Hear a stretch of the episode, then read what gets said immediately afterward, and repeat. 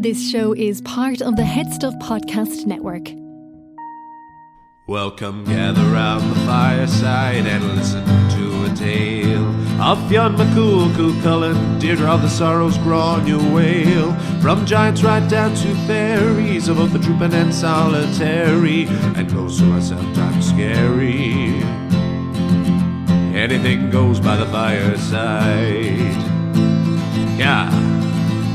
Fireside, the púca, fireside, the merrow, fireside. Kings and queens fighting heroes, don't you run from the fun, there's no need to hide. Sit by the fireside. Mm-hmm. Fireside. Yeehaw. Fox and Bully. On a bursting battlefield of confusion, we compulsively sat in between. I sought congealed sugar blood before allies caught my lesser scent and turned. We occupied the same wood, but he was rounder, weaker, so he had to die. Equally applicable barbs sank in on the plain of kicks and calls. Raising destruction brought strange relief. These were days of the bad trade, chipped clash and the swirling, splashing dirt. The depths were drawn in the rising profane, resulting in a stroll down taxidermy row. But amid that destructive hypocrisy, he appeared, one who may escape the light detection, whose call was once unknown, beautiful if contact was avoided, earliest beginning. Every time I regain perspective, I remember the fox and seek his den once more. Hello and welcome to Fireside, the Irish storytelling podcast.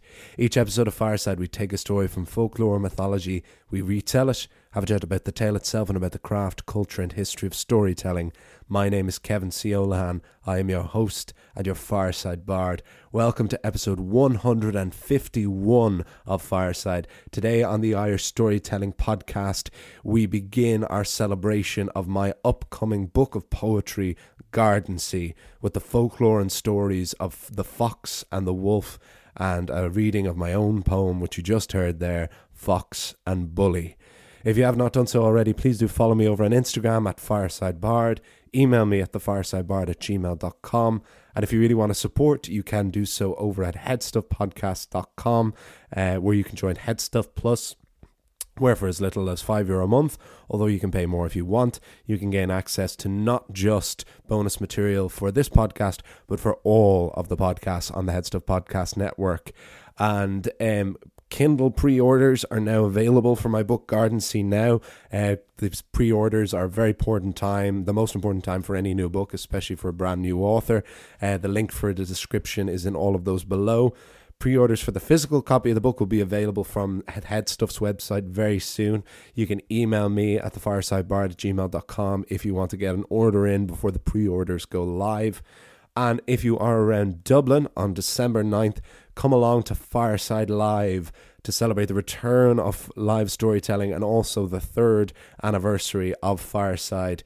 It's going to be a night of folklore, mythology and music, poetry and prose, song and story, and just a bit of drink and devilment, because it is also B- BYOB. So bring your own hooch and come along to the podcast studios on December ninth at seven p.m. Tickets are twelve euro. They're available from Eventbrite at the link in the description below. There's going to be a lot of links down there, uh, and that's all there for you. There's very, very limited tickets left for this show, folks. So if you are around and you want to come along, please do book as soon as you can. And with that, let's just talk a little bit about why I've written a book of poetry and why I'm talking to you about it on Fireside today. I wanted to write a book of poetry for a number of reasons. Uh, first of all, I wanted to become a better writer and storyteller, and the greatest adaptations of mythology throughout history, from Homer to Yeats, have always been from poets, so I wanted to develop my own poetic voice. Also, the old Irish bards, they were amongst the only poets and storytellers in the world who were encouraged to put their own spin or their own slant on the old lore, and I wanted to lean more into this. Also, having worked in adaptation for three years now with this podcast, I wanted to create a book of work that was entirely my own. And finally, in, in tandem with this, so much of Irish mythology and folklore exists around or outside of my own homeland of Wicklow, and I wanted to create a piece that was a piece of new folklore or a neo-myth of my own home. Now, I went about this by taking uh, taking the mad notion of taking a year-long intensive course at the Oxford School of Poetry with an incredible teacher named Kirsten Norrie, who performs under her Highland name of McGillivray. I highly recommend you check out her work either online or in her books. And every week, Kirsten, Kirsten and I would submit assignments and work, and Kirsten would critique them, and then while we explored a vast gamut of subgenres from Anglo-Saxon verse to surrealism to looking at angels, ballads, songs of the sea, Kirsten always shaped the course around the work that I submitted to her, and we were geared by what next would be best for me and for my own development as a writer. And this kind of personal touch made it, this course, possibly the greatest thing I've ever done creatively and artistically, and I'll always be incredibly grateful to Kirsten for that. So Gardensea is the fruit of that labour, and after working on it for nearly a year and a half, the book is finally ready, and I really hope all of you enjoy it who are interested in it and who want to buy it. Um, the decision to, uh, in the lead up to the book's release on December tenth, and the live show on December ninth, I wanted to share some of the poems here and tell stories of the folklore surrounding them, uh, because there is no doubt that without Fireside, there would be no Gardensea, and that is why I fully agree that any of you who enjoy Fireside will be welcome in Gardensea. And the first poem I wanted to share, also we've been exploring Irish or Welsh mythology so much over the past few months, with no dip back into Irish folklore, and I wanted to ease back into that with an exploration of a lot of Irish folklore again that I've been wanting to do, um, specifically a lot of animal uh, animal lore and bird lore and, and tree lore, which I haven't been able to do as much because they kind of exist as little little tiny little bits of stories or just little facts rather than enough meat on them to justify their own episode. So in a similar way that I did with maybe my Christmas special last year where I talked about the robin and the wren, I wanted to explore, try this out for the, for the next couple of weeks, where if I just take an animal or two and explore the different folklore and and history and of them and their experiences in Ireland and the little tiny bits of stories surrounding them and maybe stories that they have in common with each other, uh, to see how you all like that and to see how that starts to work, um, because that could open it up a huge amount to what we can explore in terms of in terms of Fireside. And I especially wanted to lean very heavily back into folklore for a little while while we figure out uh, our balance back between the mythology and the folklore that has always been the way on Fireside thus far. So the first po- poem I wanted to share uh, was one of the very first pieces that I wrote uh, that I felt like myself, that I felt was written by myself and not an imitation of someone else. It's called Fox and Bully. It's it's the piece I opened with because I would like to read it cold first, you know, open with it cold. Uh, because way, basically the background of it was when I was younger, I was quite badly bullied in school. But as it's well known, many bullies are just one word about away from being victims of bullies themselves. And so the idea of this kill or be killed reminded me an awful lot about the life of the fox, who has since become one of my attendant animals. So before I read Fox and Bully again, I would like to explore some of the folklore and stories of the fox, and indeed of his uneasy ally, the wolf. This is The Fox and the Wolf on Fireside.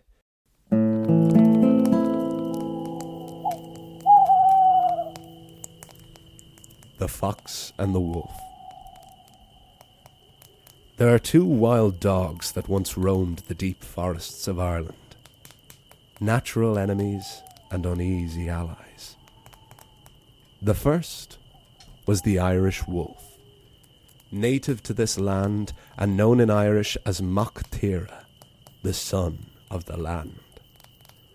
The wolf has always been feared and hated by farmers for their threat to the livestock. But this mysterious and proud creature has always been respected by kings, goddesses, and heroes. The great Cormac MacArt was said to have been suckled by a she-wolf until he was found by his birth mother, after which the entire wolf pack guided mother and child back to their own home. Queen Maeve of Connacht was known as the fair-haired wolf queen, and the goddess of war, battle, and death, the Morrigan, took the form of a wolf in one of her brawls with the Hound of Ulster, Cú Chulainn. As much as the wolf features in stories of Irish mythology, there are relatively few stories in Irish folklore. This is in no small part to the Cromwellian plantations of the mid-seventeenth century, when land was taken off Catholic Irish and given to Protestant English. The English planters were horrified to discover that the wolf was still commonplace in Ireland. And as they eviscerated the Irish forests to expand their own lands, a bounty was put out of six pounds for a she-wolf and five pounds for a male. By the end of the eighteenth century, the Irish wolf was extinct. There is frequent talk of reintroducing them, but without the sufficient forestry and the natural threat to livestock, the Irish wolf may remain the sole part of history and mythology. But in the ninth century, when the Vikings came to this island, bringing their own gods and customs, they were to bring another kind of wild dog to Ireland. A wild dog that would outlive even the great Irish wolf and still roams our countrysides and cities. I'm speaking, of course, about the fox. Slight, svelte, and wild, the fox, like the wolf, has always been reviled and respected in equal measure. They are hunters, scavengers, but they are cunning and clever. Their very name is a synonym for sly. But if they were indeed introduced by the Vikings, they have certainly been embraced as a native beast of Ireland, as their name in Irish, Shinnach, comes from the ancient Irish for old one. The fox is said to be able to see the future, the yelping bark a call to when it is going to rain. The fox was even said to act as a banshee for certain Irish families, gathering in troops with their shrill cry predicting an impending death. The fox and the wolf are natural enemies and uneasy allies. The wolf is strong and savage, the fox slight and subtle. The wolf is exclusively wild, the predator of forests and wilderness. The fox, however, can survive in the country or in the city. He is almost as much cat as he is dog. One story tells of a fox and a wolf who formed an uneasy alliance. They were both hungry and hadn't eaten in days. The fox knew of an unguarded cellar full of meat and fruit and grain. The fox needed the wolf's strength to get into the cellar, and her threatening frame for protection. The wolf, for her part, was uneasy about the arrangement. She was a proud beast. She hunted for her food. Usually, she hunted alone. Or if she hunted with others, the others were other wolves. But these days there seem to be more and more humans, and fewer and fewer wolves. So the wolf had to think of other forms of hunting. But the wolf also didn't trust the fox. How could you trust a fox? With a wolf you knew where you stood. You were either a threat, an ally, or dead. But with a fox, every time you looked they'd be in a different place and on a different side. But the wolf had to put her pride and prejudice aside and team up with the fox, for this one day at least. The cellar door, a phrase which J R R Tolkien believed to be the most wonderful phrase in the English language. The cellar door was fastened shut by a large lock hanging from a chain. The broad and lumbering shove of the wolf allowed the pair to break open the door enough for both of them to squeeze through. But the lock and chain remained. Once inside, the fox and the wolf were overwhelmed by the amount of food stocked inside the cellar. How could the humans consume this much? They could not possibly eat all of this. It was just greed. So the fox and the wolf thought it was only right for them to eat their fill. Even if the two of them ate enough to burst, there would still be more food and drink than the humans knew what to do with. So the pair began to gorge. They began with the meat, the wolf tearing great chunks of flesh in her long, sharp jaws. The fox took smaller, but no less devouring bites. But the fox is not strictly carnivorous, and then moved on to fruit and grains. But the wolf had significantly less interest in those. Only meat can fill the stomach of a wolf. That you even eat fruits and berries is why you are so small, and I am so large. A large size is not always an advantage, said the fox. Soon the two cracked a cask of wine and began to lap it up. Every so often the fox would take a break and return to the entrance of the cellar door. The fox would leave and come back, as if she was alleviating some kind of curse. The wolf said, "You are wasting valuable time with your paranoia. If the humans come, we run. If they corner us, we attack. At least I can run and attack. But then again, I am much bigger and stronger than you are." The fox nodded and continued to take her smaller bites and keep her lookout. Soon the wolf and the fox heard the distinct sound of human footsteps. They had been found out. The time came for them to leave. The fox nimbly slipped through the crack in the cellar door. The wolf followed, but she became stuck. She couldn't fit through. Every time the fox had eaten, she had made sure that she could still fit out of the cellar door, but the greedy wolf had continued to gorge, and now she was too bloated to escape. "Help me!" cried the wolf. "Would that I could," said the fox. "But unfortunately you were right. I'm not as big and strong as you are. I could never have broken into the cellar without you. But I was also right.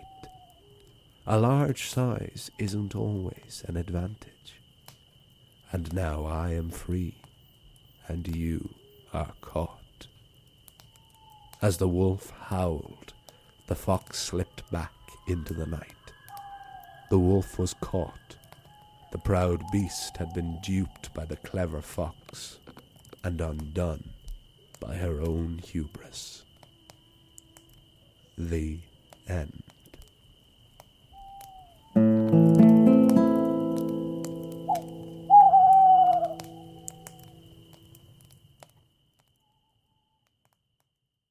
Folks, as you all know, Fireside is a proud son of the HeadStuff Podcast Network, which is Ireland's largest network of independent podcasts and a loving home for the creative and indeed the curious. There are so many other podcasts I could recommend to you on the network, some of which inspired me to approach HeadStuff myself. Here's a taste of one you might enjoy. I'm Trevor. I'm Ed. And I'm Andrea. And we are... The, the CineStream Club, Club, where we take a movie that society deems a classic and put it to the CineStream test, where we ask all the tough questions like, does this movie make any sense? Why isn't Tom Hanks in this movie? How many sandwiches are in this film? What kind of watches are people wearing? Was that sex scene really necessary, says my mother? What trivia does Trev know in Trev's Trivia? What trivia do I know in Trev's Trivia? That's what I said. I, oh, okay. yeah, yeah. All these questions and more will be answered every fortnight in the CineStream Club. Available from wherever you get your podcasts. And the HeadStuff Podcast Network. And that is some of the folklore and stories concerning the wolf and the fox. Because uh, those who have been listening to this podcast for long enough may remember that uh, in the early days, in the first year, we did these four four folk tales featuring a fox, which came from Sean O'Sullivan's uh, book from the Folklore Commission of uh, the Folk Tales of Ireland. But my big discovery in the last year or so, just over a year ago, have been this series of books by Niall McKitur Quitor. I need to find out how exactly that is pronounced. It's not a name I'd come across before. But he does this series of books on Ireland's trees, Ireland's animals, Ireland's birds, and Ireland's uh, flowers and wild fauna. And I have, I've bought and read each and every one of them, and they're absolutely incredible. And they go through each, say, say for example, in the Ireland's Animal book, they take each animal and explore them from a point of view of folklore, of mythology, of their relationship with humans, um, of different medicinal beliefs associated, um, the their relationship with nature, and the really, really wonderful stuff. And in the section about the fox, many of these stories that I had already come across in Sean O'Sullivan's book were there, but there were also some of these other ones, including the story about the fox and the wolf. And naturally, because it's a collection of of various different animals, there's only so much time that can be devoted to each. So sometimes a story is only told in a couple of lines. Um, so naturally, you would think it wouldn't be suitable for, for Fireside.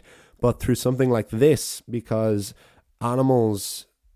Animals are particularly a huge part of a lot of the folklore poetry in Gardensea, and I was certainly able to identify a couple of attendant animals for select poems. And I wanted to begin with Fox and Bully because it was, like I said, one of the first poems that I was happy with and where it felt like it was me writing, and this fox character kind of kept coming up.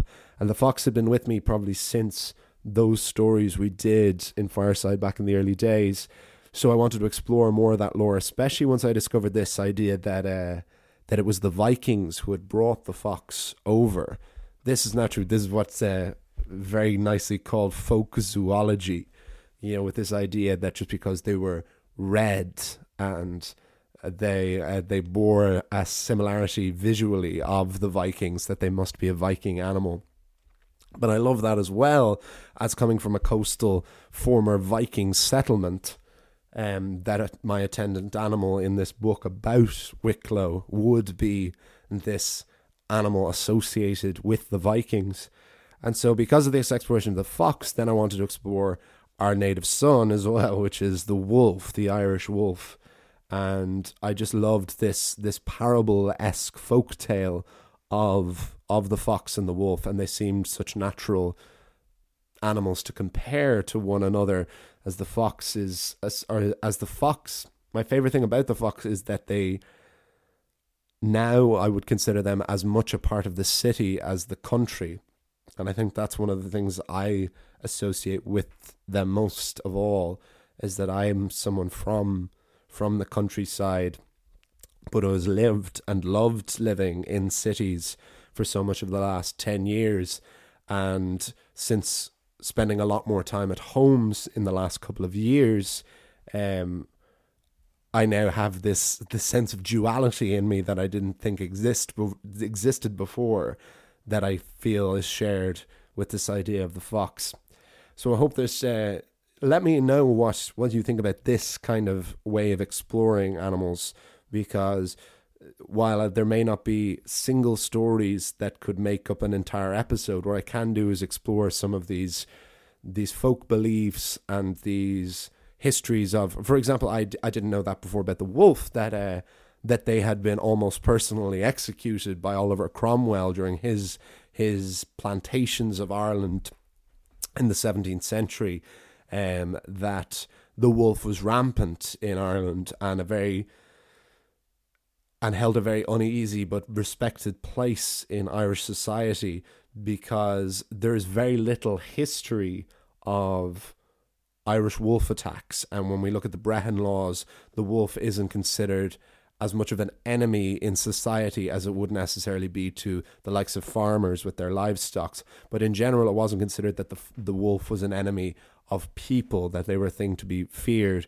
But when Cromwell came over and started to wipe out all of the forests to make more room for the plantations, for these lands, for people, uh, for specifically for Protestant Englishmen, um, that the wolf was one of the first things to go to that, and they've been extinct for a long time because of that. As long as I've been alive, there's always been this story about uh, about bringing back the wolf and reintroducing the wolf, but this point that Niall McKitur makes, that uh, the resistance you would get from both farmers and also the lack of forestry in Ireland now, that there isn't enough forestry to sustain uh, the actual habitat of wolves, which is very, very sad, but is a very good, a very valid point against their reintroduction, and how the Irish wolf, so much associated with so much of our folklore and our mythology, uh, could belong to that period. But with all that said, just after swimming around in that, um, I would like to wrap things up by reading reading Fox and Bully one more time.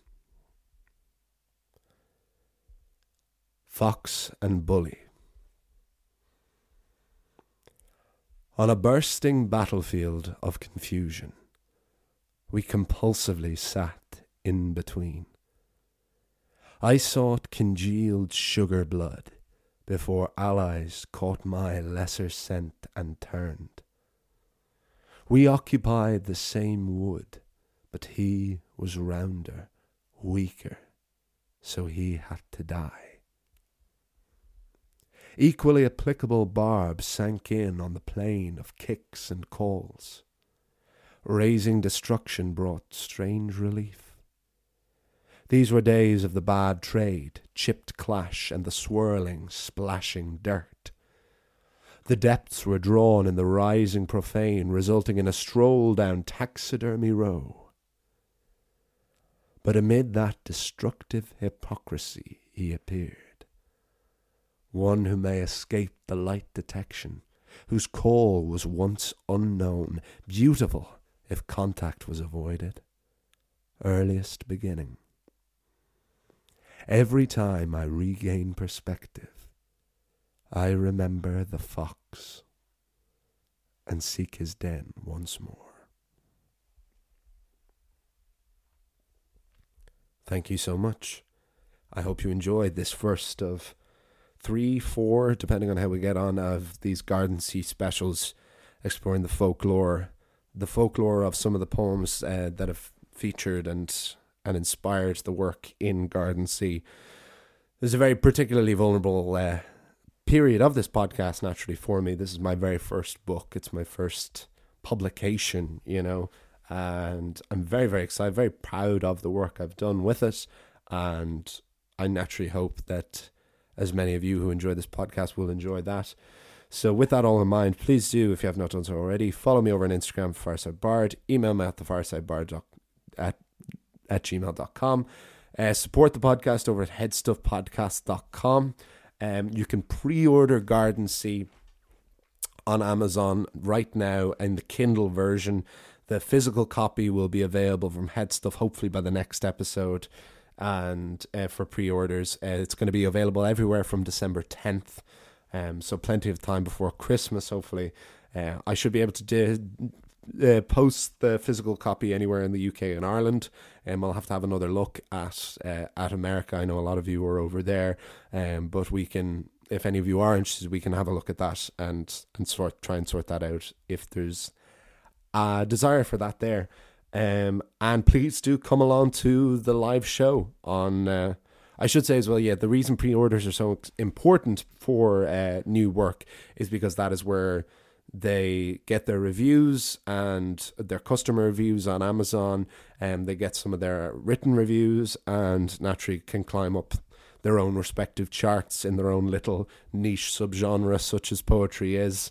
Uh, so it does make a huge difference for any of you who do want to pre-order the book on Kindle, if that is how you will be wanting to to read it, um, or even if you want to get on more. It will also be available on audiobook from Audible. I'm recording that se- in sessions this week, um, so that'll all be available very soon as well. And finally, yes, please do come along to the live show, Fireside Live, at the podcast studios on December ninth at seven p.m. It is B Y O B. Tickets are twelve euro. They're available from Eventbrite. The links for all of this will be very clearly laid out in the bio below. Next week, we're going to do one of my favorite pieces, uh, which is Saint Kevin and the Angels. We're going to be talking about one of my favorite uh, characters from this podcast, which is my partial namesake and the patron saint of Gardensea himself, Saint Kevin. We're also going to be exploring... That is a poem about... my my relationship between and my travels this year between Ireland and California, and so is going to be about the bird associated so much with Saint Kevin, which is the blackbird, and a bird associated so much with America, which is the eagle. So we're going to be exploring the folklore and stories of the blackbird and the eagle. That's all to come next week. Until then, I'll see you all, you'll hear me all, and remember, wherever you are and wherever you go, you can always join me by the fireside. This show is part of the HeadStuff Podcast Network, a hub for the creative and the curious. Shows are produced in association with HeadStuff and the Podcast Studios Dublin. Find out more or become a member at headstuff podcasts dot com.